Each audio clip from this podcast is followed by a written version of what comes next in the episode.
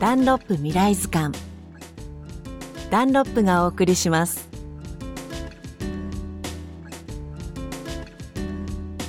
こんにちは吉田美穂です。今日の話題は森を育てるメンマです。名前は延岡メンマ。手がけているのは生まれも育ちも宮崎県延岡市という江原太郎さんです。大学進学を機に上京した江原さん。30歳を過ぎて地元の農業を何とかしたいと考えました。そこで直面したのが林の中に竹が生えすぎているという問題です。森の生態系にも影響を及ぼしかねない放置竹林。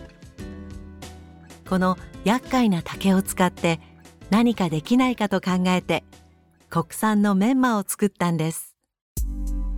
私たちあの地元の小学生中学生に向けて学校給食で延岡メンマを提供したんですね。その中でやっぱ放置竹林竹害っていう言葉も知らなかったりメンマが竹でできていることも知らなかったんですね。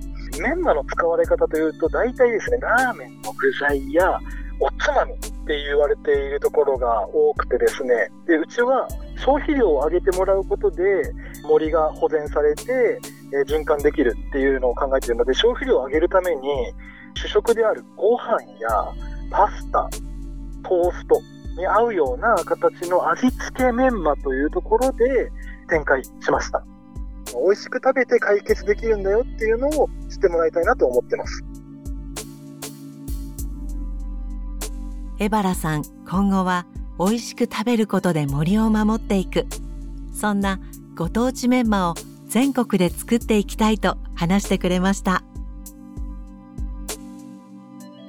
この番組ではお聞きのあなたからも宝物を募集しています。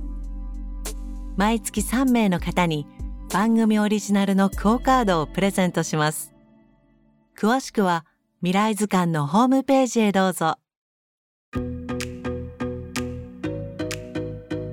100年後の子どもたちに日本の美しい文化や自然を伝えたい。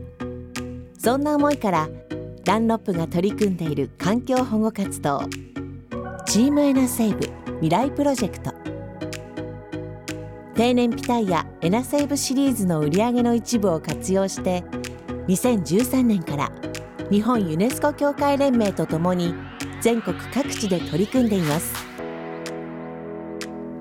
これからも地球と人の明日を守るために